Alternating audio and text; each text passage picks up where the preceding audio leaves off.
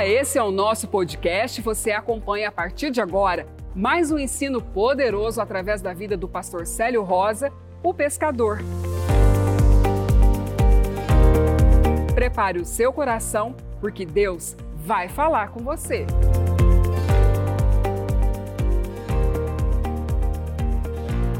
Quando nós descobrimos essa chave poderosa em Deus, que nós colocamos o Senhor no nosso trabalho, você vive dentro de um sobrenatural que você jamais imaginaria. Como assim? Se você for calcular o quanto você semeou, quanto tempo você gastou para trabalhar e adquirir esse valor que você semeou, isso é imputado diante de Deus como tempo de trabalho no Evangelho. A semeadura, ela traz para você uma unção de multiplicação. Porque fazer sumir nós sabemos fazer, né? Nós recebemos o nosso salário. Eu sabia fazer muito bem sumir, desaparecer o meu dinheiro, e eu não tinha matemática que eu fazia que fechava. Nunca parava dinheiro na minha mão, ele sempre vinha e sumia. Eu disse: Ah, Deus, deve ter um processo. Assim como tem de sumir, deve ter um processo de aparecer. E eu quero o processo, eu quero aprender o processo de aparecer. E o processo de aparecer é dentro de uma generosidade de repartir. Você não sabe como vem, assim como ninguém sabe explicar aonde Jesus assou os pães que deu para a multidão. Que forno que foi que assou aqueles pão? Que fonte de azeite que tinha quando o azeite da viúva multiplicou? Que sobrenatural era esse que aconteceu, que multiplicou fantasticamente aqueles pães, aqueles peixes? Nós cristãos, nós precisamos aprender a depender do sobrenatural, porque o natural nós vivemos já, nós já vivemos, nós tivemos terríveis experiências no natural. O nosso trabalho nunca dava, nunca era suficiente. Vou falar algo para você aqui que você vai concordar comigo. Quantos de vocês fizeram uma compra para 30 dias e com 15 dias acabou? Você disse assim, mas eu fiz para 30 dias, já acabou? Esse processo não precisa de ninguém te ensinar que você já sabe fazer ele. Mas o processo de multiplicação precisa de alguém te ensinar. E quando você semeia, quando você reparte, você está tirando parte do seu tempo que você passou adquirindo aquele recurso, você está aplicando no reino de Deus e o nome de Jesus é glorificado. O semear é para trazer na sua vida a multiplicação. Você não sabe como, e não queira saber como, porque para querer saber como, você vai ter que entrar profundo em Deus para você entender que esse mês sobrou e que o mês que vem vai sobrar também, que o mês passado sobrou. Aprenda a viver com sobras. Mas se você der o primeiro para Deus, você vai aprender a viver com sobras, porque vai sobrar sempre. É simples essa matemática. Coloque Deus na sua finança, igual você coloca Deus em todas as áreas da sua vida. E você vai ter para emprestar para muitas pessoas, para poder ajudar pessoas, e nunca vai faltar para você. Aprenda isso, tá bom? Quem acredita em milagre? Acredita? Você já viu um milagre assim, por exemplo, de uma restauração de dente em ouro? Você já viu? Você já viu um milagre assim de uma pessoa que nunca enxergou na vida e enxergar instantaneamente? Você já viu? Uma pessoa que teve um acidente e ficou paraplégico e saiu levantando e caminhando, você já viu isso? Eu já vi milagres de pessoas que foram tão sofridas e envelheceram precocemente. E a gente colocar a mão na oração assim, naquele exato momento, a pessoa rejuvenescia aí 10 anos. Eu já vi todo tipo de milagre que você imaginar. Eu já vi pessoas obesas emagrecer numa oração 23 quilos. Eu já vi todo tipo de milagre que você já imaginar. Eu já vi um morto voltar à vida. Eu já vi um cego enxergar, um cego de nascença enxergar. Eu já vi todo tipo de milagre que você imaginar. Deus me usa nessa área. Você sabe por que, Ele me usa na área de milagres? Porque eu tenho compaixão das pessoas. Eu não consigo ver uma pessoa com dor. Eu não consigo ver uma pessoa doente. Eu não consigo ver uma pessoa com problema de saúde que eu imediatamente eu quero orar por essa pessoa. Meu telefone toca o tempo todo. Às vezes duas da manhã, três da manhã, alguém me chamando no telefone, nós orando e intercedendo e pessoas sendo curadas. É um dom que Deus opera na minha vida. E esse dom é maravilhoso. E nós queremos que esse dom beneficie você, a sua casa, seus amigos, as pessoas que você ama. Portanto, você não vai ficar envergonhado se você trazer uma pessoa doente aqui, você não vai ficar envergonhado que ele não vai ser curado. Se ele não for curado pela fé dele, ele vai ser curado pela nossa fé. Porque Jesus mandou nós curar. Então não mandou perguntar se tinha fé, se não tinha fé. Ele falou: vai cura os enfermos. E sobre essa palavra nós vamos fazer. Amém? No versículo 29 diz assim: Saindo da sinagoga, Jesus estava pregando na sinagoga, expulsou um demônio na sinagoga, e saindo da sinagoga foram à casa de Simão e André, com Tiago e João. Ele foi na casa de Simão, Pedro, com André, Tiago e João. Então diz assim: A sogra de Simão estava acamada com febre, e logo lhe falaram dela. Ou seja, os discípulos ficavam fazendo assim, igual você. Quando você vê um doente, você fala assim: o pastor da minha igreja, ele opera no dom de cura. E aí você chega para mim e fala assim: olha, a minha cunhada, o meu parente, o meu pai, a minha mãe, está com problema, pastor.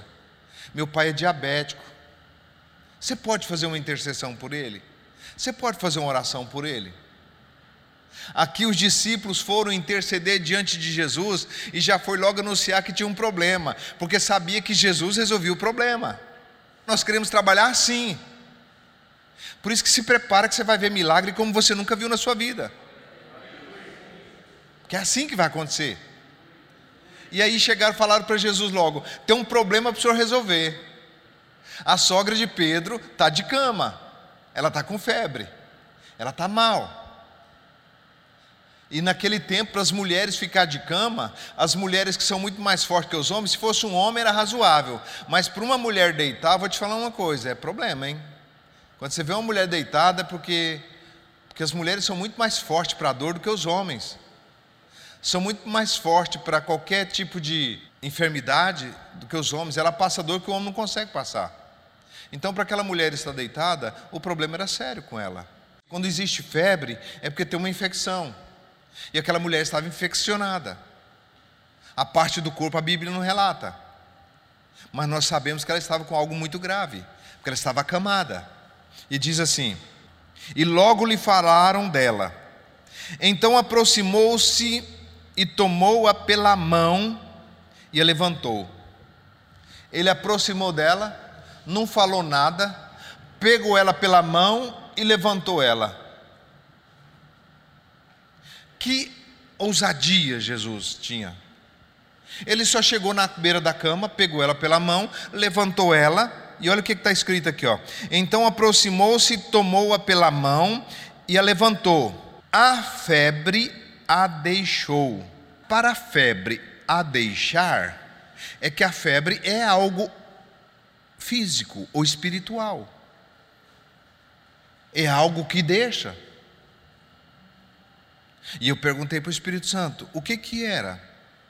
Ele disse: toda infecção, toda febre, toda doença, todo tipo de mal que existe é um espírito. Porque para a febre deixar ela, a febre estava com ela.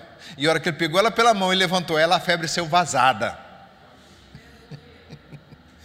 a febre vazou dela. Então era algo espiritual que estava nela, que ela estava doente. Se você começar a encarar que todo tipo de enfermidade é um espírito, você começa a discernir E você começa a ter uma postura de não aceitar nada de doença no seu corpo.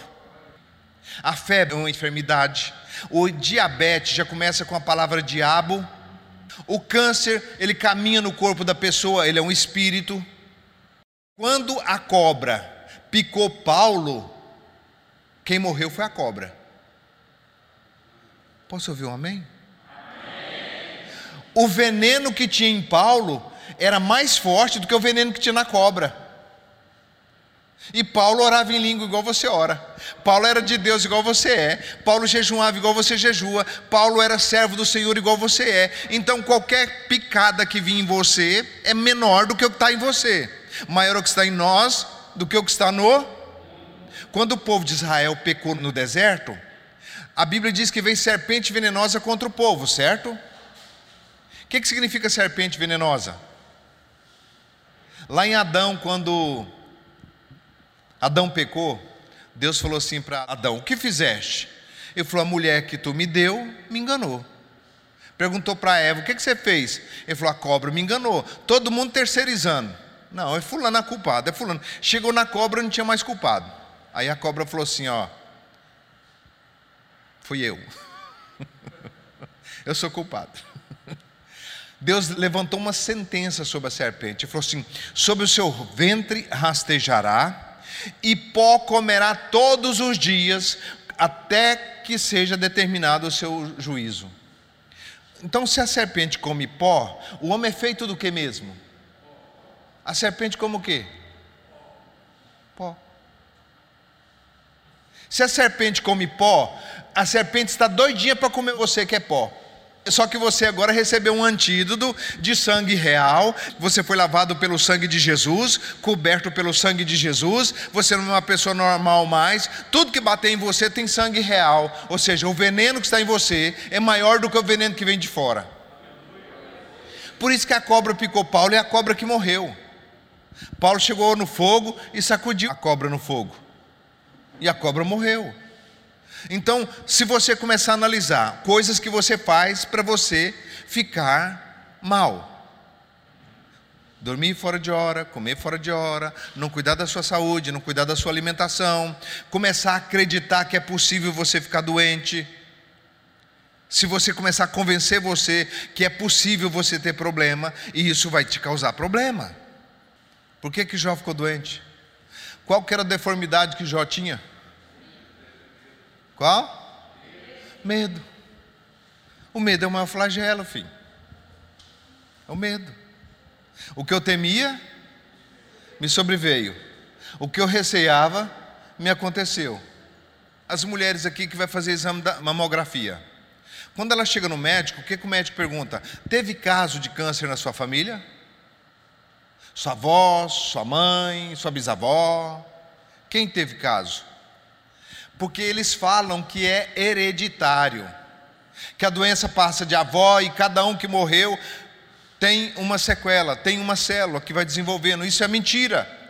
É porque a avó morreu de câncer, a mãe acreditou que ia morrer, morreu, a filha acreditou que ia morrer, a neta acreditou e o outro vai acreditar. Com você não vai acontecer, porque você não vai acreditar nas mentiras do diabo contra a sua vida.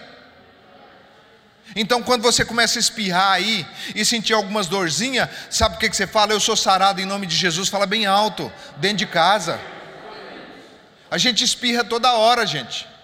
Nossa casa é tudo coberto, nós fecha a janela, fecha tudo, passa uma semana fora, quando nós chega de lá para cá, passa o dedo assim, o trem está cheio de pó, não sei de onde entra, tanto pó.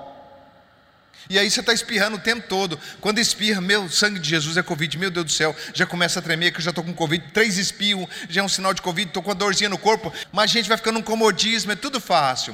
Agora está tudo facinho para a gente. A televisão no controle remoto, o ar-condicionado no controle remoto, as luzes é no controle remoto, e aí você nem levanta, você senta naquele lugar e só levanta para dormir. Os nervos vai enginhando tudo, vai ficando tudo caracolado.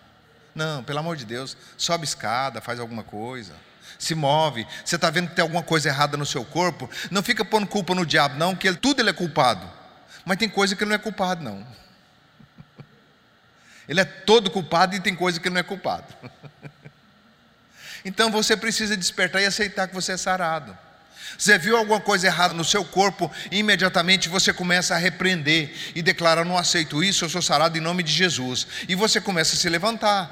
E você vai levantando e, ai meu Deus do céu, devagarinho. Não, você já se levanta e vai começar a se movimentar e exercitar e começa a combater aquilo e seja bem ignorante com aquela situação que você vai ver como é que muda.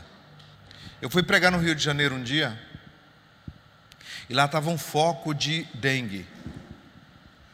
Eu não pego dengue, a dengue que me pegou. Cheguei em casa, olha, estava doendo até meu pensamento. A sombra doía. 40 graus quase, e eu cabeça coberta lá na cama, tremendo de frio, aquele negócio. Eu falei, vou morrer. Aquela sensação de morte. E eu estou lá, verdadeiramente, Jesus tomou sobre si as minhas enfermidades e carregou as minhas dores. Eu sou sarado. E estou lá desse jeito, da coberta, três edredom cobrindo. E eu naquele frio. E eu morava a 60 metros do rio. E aí o Espírito Santo falou assim: Você confessa com sua boca, mas você não tem uma atitude, filho. Qual que é a sua atitude de sarado? Eu joguei essa coberta para fora, pus um tênis no pé e saí no meio da rua e fui correndo. E lá no rio onde eu morava, lá, era depois da rua já era o barranco do rio o rio estava transbordando. Do jeito que eu vim correndo de lá, eu pulei dentro do rio, lá no rio cheio. Nada ou não nada? Nada. Eu saí, eu saí do bairro, fui parar no outro bairro onde o rio fazia a curva. Eu desci lá, saí no meio do barranco, uma lama, subi o barranco, cheguei em casa, não tinha uma dor no corpo mais, não tinha febre. Eu só escutei a dengue falar: Eu, hein? É doido ficar com isso aí. a febre a deixou, o mal deixou. Aprende a ser curado, aprende a ser sarado. Não usa sua boca para condenar você. Está doendo? Qual que é mais fácil falar que está doendo ou falar que não tem dor? Fala que não está doendo, não. Ai, mas hoje a minha cabeça amanheceu, graças a Deus, sarada, cheia de inteligência, de sabedoria. Você não está podendo nem pisar no chão. E você está, graças a Deus, eu sou sarado em nome de Jesus. Muito obrigado, Senhor. Eu te louvo, eu te agradeço. E começa a dar uns gritos. Aquela dor tem que ir embora de você. Sujeitar a Deus e resistir o diabo. E ele fugirá de vós. Então comece a viver como sarado. Aqui estava uma mulher acamada, impossibilitada de fazer qualquer coisa. Ela era um trabalho para as pessoas que estavam na casa. Porque uma pessoa acamada, você tem que levar água para ela na cama, levar comida na cama, você tem que tratar. Essa mulher estava dando trabalho. Mas quando Jesus chegou, Jesus falou assim: ó, olha só o que eu vou fazer. Verso 31. Aproximou-se, tocou-a pela mão e levantou. A febre a deixou e ela servia. Olha, agora eu quero chamar a sua atenção para esse detalhe. A febre deixou ela, ela levantou, a febre a deixou, e ela foi fazer o quê? Jesus curando você, você vai servir também a Ele? Quem estava na casa era Jesus. Jesus curando você, você vai servir a Ele? Se Jesus fizer de você, esse ano de 2022 até o final do ano, você é uma pessoa muito próspera, você vai servir a Ele? Pastor, eu já sirvo. Vim na igreja só não é servir a Deus, não. Aquela mulher, sabe o que ela fez? Ela levantou da cama e ela foi servir. Como é que sogra cuida? Sogra já cuidou da filha, já cuidou do neto, já cuidou de todo mundo. A função dela em casa é servir. Aquela mulher levantou da cama e foi servir a casa ela foi servir a comida. Se Jesus curar você aqui, você vai servir essa casa? Se Jesus prosperar você, você vai servir essa casa? Você vai ser um servidor dessa casa? Jesus mudando o seu quadro, pegando você pela mão, levantando você do lugar que você está caído, restaurando seu casamento, restaurando seus filhos, mudando a sua história, você vai servir a casa como essa mulher servia? Eu tenho conhecido pessoas que eles têm usufruído de milagres em Deus, mas eles não têm disponibilidade para servir, então eles nunca vão servir, porque eles não querem, eles vão sempre ter sendo servidos. Não, queridos. Como é que o dom de cura veio na minha vida? Quando Jesus me curou, eu tinha umas quatro doenças.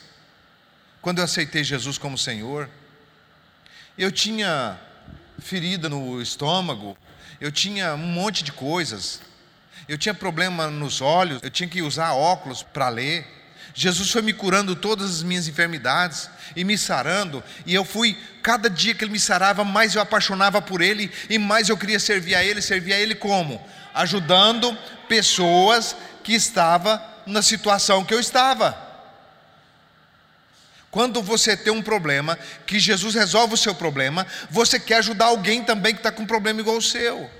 Essa mulher levantou da cama e ela foi servir a Jesus. Ela foi servir todo mundo que estava ali. Ficou bem claro, ó. A febre a deixou e ela os servia. Esse é o propósito. Tudo é possível para você receber do Senhor desde que você coloque uma disponibilidade. Eu quero para servir, Senhor. Meu propósito é servir. Meu propósito é fazer a diferença. Quando você coloca isso no teu coração, você vai começar a servir da forma que Deus quer. Então Jesus quer mudar o seu quadro, quer mudar a sua vida, quer transformar você, quer tirar a doença do meio da tua família, quer tirar a escassez e a falta do meio da sua família, quer sarar a todos mas para que todos venham servir a Ele. Nós temos que servir esse Deus maravilhoso. E como é que nós servimos? Servimos a alguém, porque Deus não tem como fazer nada para Ele. Você acha que se eu tivesse como lavar os pés de Deus, eu não lavaria? Já que eu não posso lavar os pés dele, eu tenho que lavar os seus. A maneira de eu servir a Deus é servindo você. A maneira de eu entregar-se a Deus é também entregando a você. Não adianta nada você ficar lá na sua casa orando, jejuando, e você nunca teve disponibilidade de servir. Se você não tem disponibilidade de servir, como é que você vai ser servido? É no que você serve e que você é servido. Então, você quer prosperidade de Deus? Muita. Então, queira servir muito. E do pouco que você tem, você seja fiel, porque sobre muito Ele vai te colocar. Você quer servir ajudando pessoas a ser curada? Você quer receber o dom de cura para você também? Você pode.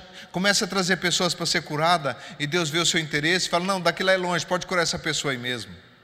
Aí você vai curando onde você passa, você vai curar também pessoas. Você vai pôr a mão e as pessoas vão ser curadas. Ninguém vai passar necessidade perto de você, porque você vai receber da mão de Deus. E quando você recebe da mão de Deus, você tem generosidade, porque você recebeu do eterno e de uma fonte inesgotável. Vamos decidir ser diferente? Vamos colocar o nosso coração como servir? Vamos aceitar Ele fazer o que Ele quer fazer? Talvez você está sentado, acomodado. Ele pega você pela mão, levanta você, levanta você, coloca você num lugar alto para você servir pessoas. Amém. E esse foi mais um episódio do nosso podcast. Esperamos que você tenha sido edificado. E lembramos, acompanhe as nossas redes sociais. Deus te abençoe e até o próximo.